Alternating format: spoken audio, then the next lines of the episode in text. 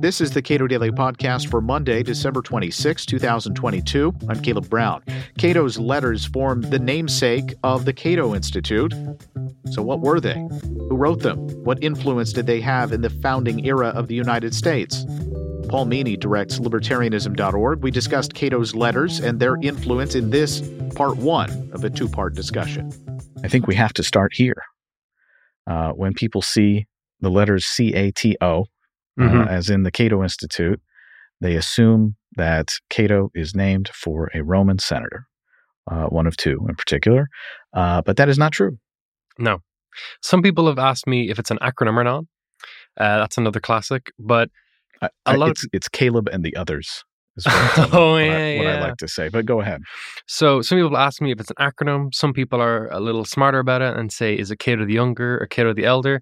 But the answer is it's kind of Cato the Younger, but it's also not at all. Uh, Cato Institute is actually named after Cato's letters, which were a collection of 138 originally, but then six more added in at the end. But these are letters that were about the nature of the limits of power for government.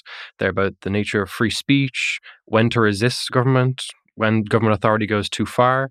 They covered a wide, wide range of topics, and they became extremely popular during the founding.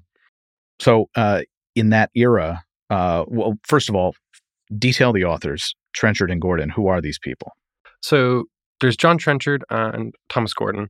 John Trenchard was a very, very wealthy man. He went off to attend school in Ireland in Trinity College Dublin, where I went, which is a nice little touch.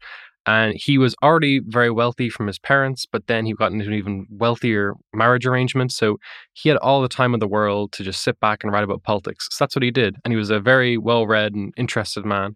So he wrote about the standing armies controversy in England, and he argued that England shouldn't have a standing army, a professional waged army. Instead, they should have a militia because that can't be corrupted. His idea was that if an army is fueled mainly by wages and just professionalism, they won't actually defend the people. They'll be turned upon the people eventually. Thomas Gordon is a little bit more obscure in his origins. He's from Scotland somewhere, but it's hard to be too sure. He might have attended law school, but again, this is, we don't really know. But the first time the two come into contact is when Thomas Gordon writes in favor of freedom of conscience and religious liberty. And Trenchard is immediately attracted to him because of the similar ideas they hold. And they meet in a coffee shop in London in the 1718, I think it is. And then they start writing what's called the Independent Whig, which was their first journal that talked about the nature of the church, the church's authority in England, freedom of conscience, freedom of religion, all sorts. But Independent Whig was also quite popular, but Cato's letters became inordinately more popular later on, which is what they started to write about later.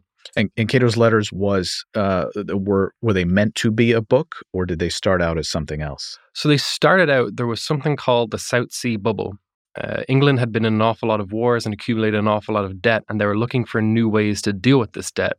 And this is kind of the period in the 1700s when the modern nation states emerging. And the people in England were looking over at France, and they had something called the Mississippi Company, created by a man named John Law.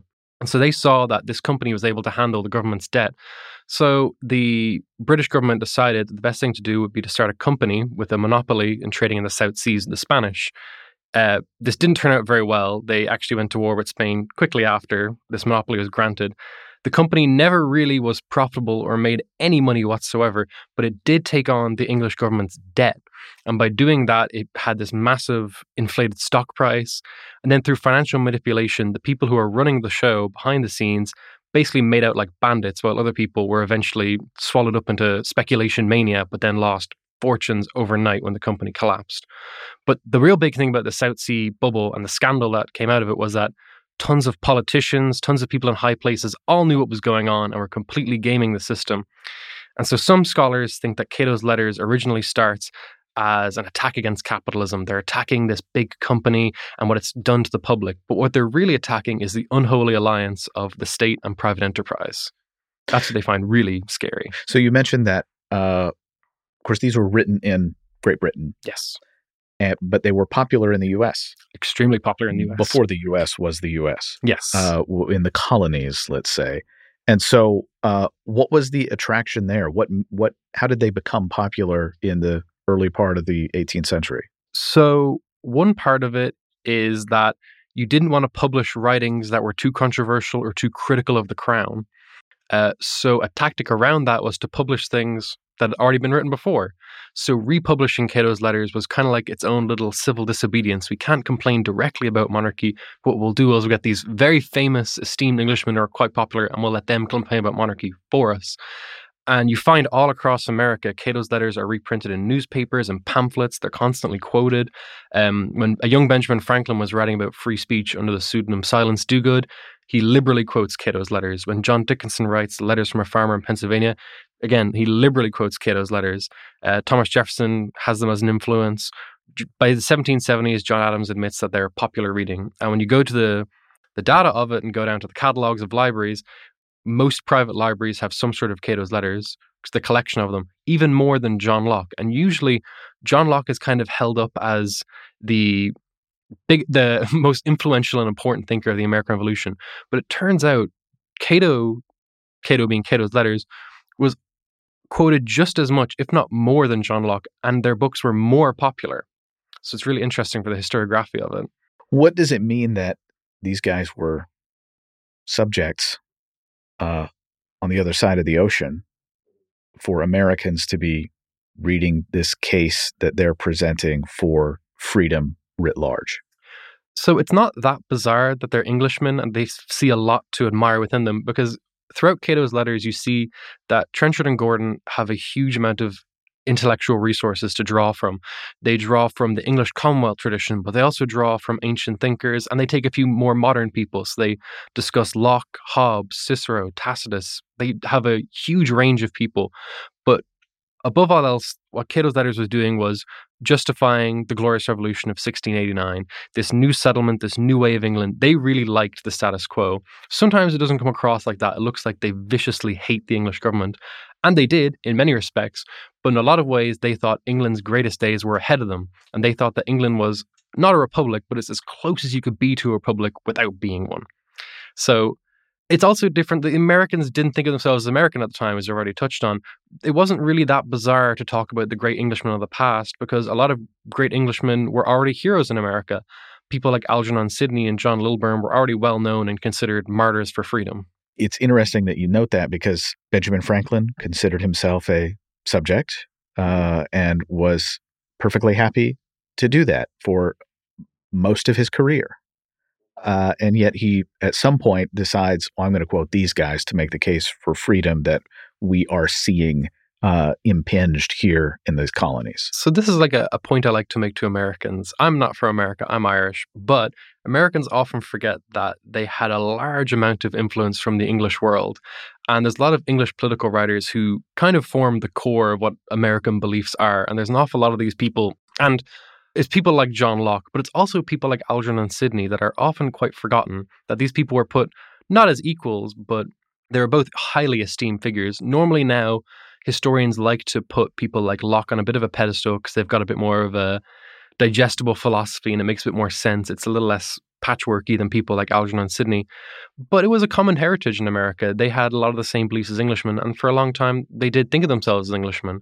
And when you see the a lot of the debates in the early revolutionary period, they were discussing their rights as Englishmen. Uh, what Cato's letters does is it kind of radicalizes the conversation just a little bit further, because a lot of Cato's letters is about fundamental principles. So some of the letters are about very, very particular, minute details of politics at the time, but a lot of them deal with the overarching principles. Uh, a large theme in Cato's writing is that words get messed up. Is that we, you know, what one person might call virtuous might not be virtuous to another. And so they feel this need to kind of explain, let's go back all the way to first principles and explain exactly what this whole government thing is for in the first place. And what they find is a kind of synthesis of many answers put together that forms a very, very radical way of viewing the government that at the time was very modern and new. Yeah, and uh, under their analysis, almost every government in the world at the time would have found, been found wanting. Yeah, there's like a really interesting theme throughout Cato's letters where it's almost like this apocalyptic scene that they conjure up where they're saying the world's depopulated. Most of the world lives in absolute slavery and misery. And it's not that weird that they talk about the world in such an apocalyptic sense because Trenchard and Gordon were huge admirers of the Roman world. And when you look back, Rome had 1 million people in it at its zenith or more. And so the world comparatively does look kind of depopulated and does look kind of unenlightened by comparison. And they're only at the kind of the, the very, very beginning of the enlightenment. They're starting to see progress. A lot of the ideas that we now consider so important to the modern world are starting to emerge. But at the same time, people are still wearing powdered wigs and have these big old tomes. But Cato's Letters is definitely a very pessimistic tone about the world and a bit of a pessimistic tone about liberty in general. There's an idea that power is kind of this active thing. It goes out, it looks for threats, it finds what will possibly come up to usurp its position. While liberty is a more passive thing that's constantly hunted across the globe, and it even furnishes its enemies with all the weapons to defeat itself.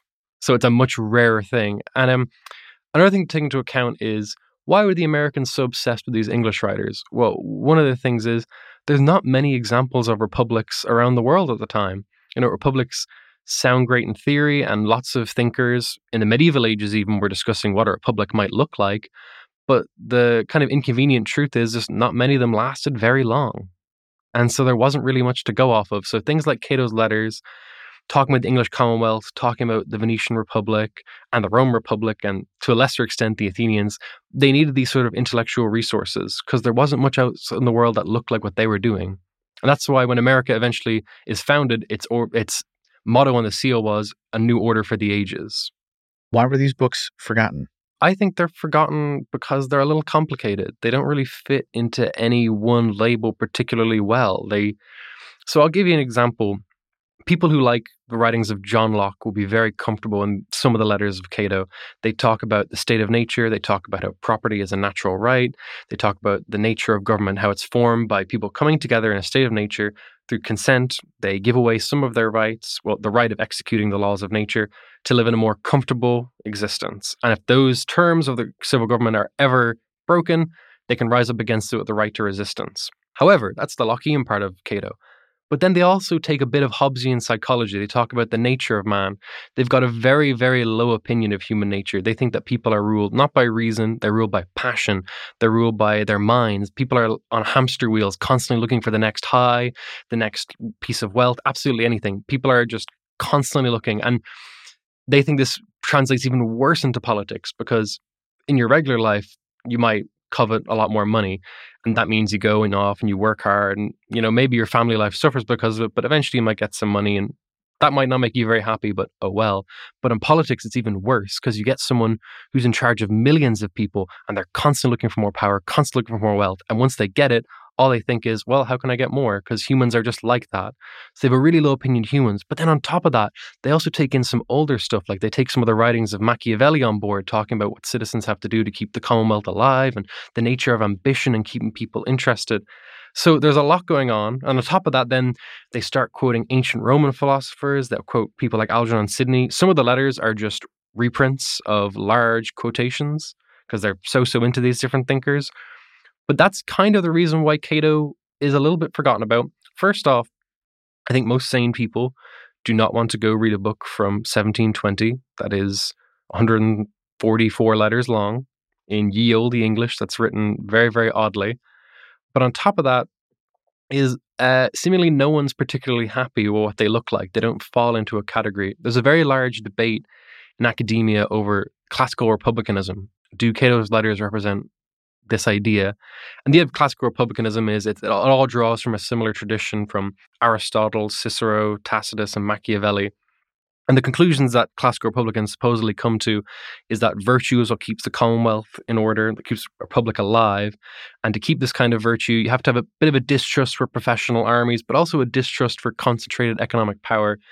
And so this leads some scholars to think that Cato, ah, Cato's complaining about the South Sea bubble. Cato doesn't like capitalism. That isn't really right at all the letters also there's just so many of them and they deal with so many topics that to come out of it with a systematic philosophy is a little difficult sometimes. That's another big part of it. Paul Meany directs libertarianism.org. That was part one of our conversation. It's that time of year when I ask you, yes, you, to show your support for this podcast and the broad mission of the Cato Institute with a gift. You can visit cato.org slash podcast sponsor to get started. And thank you.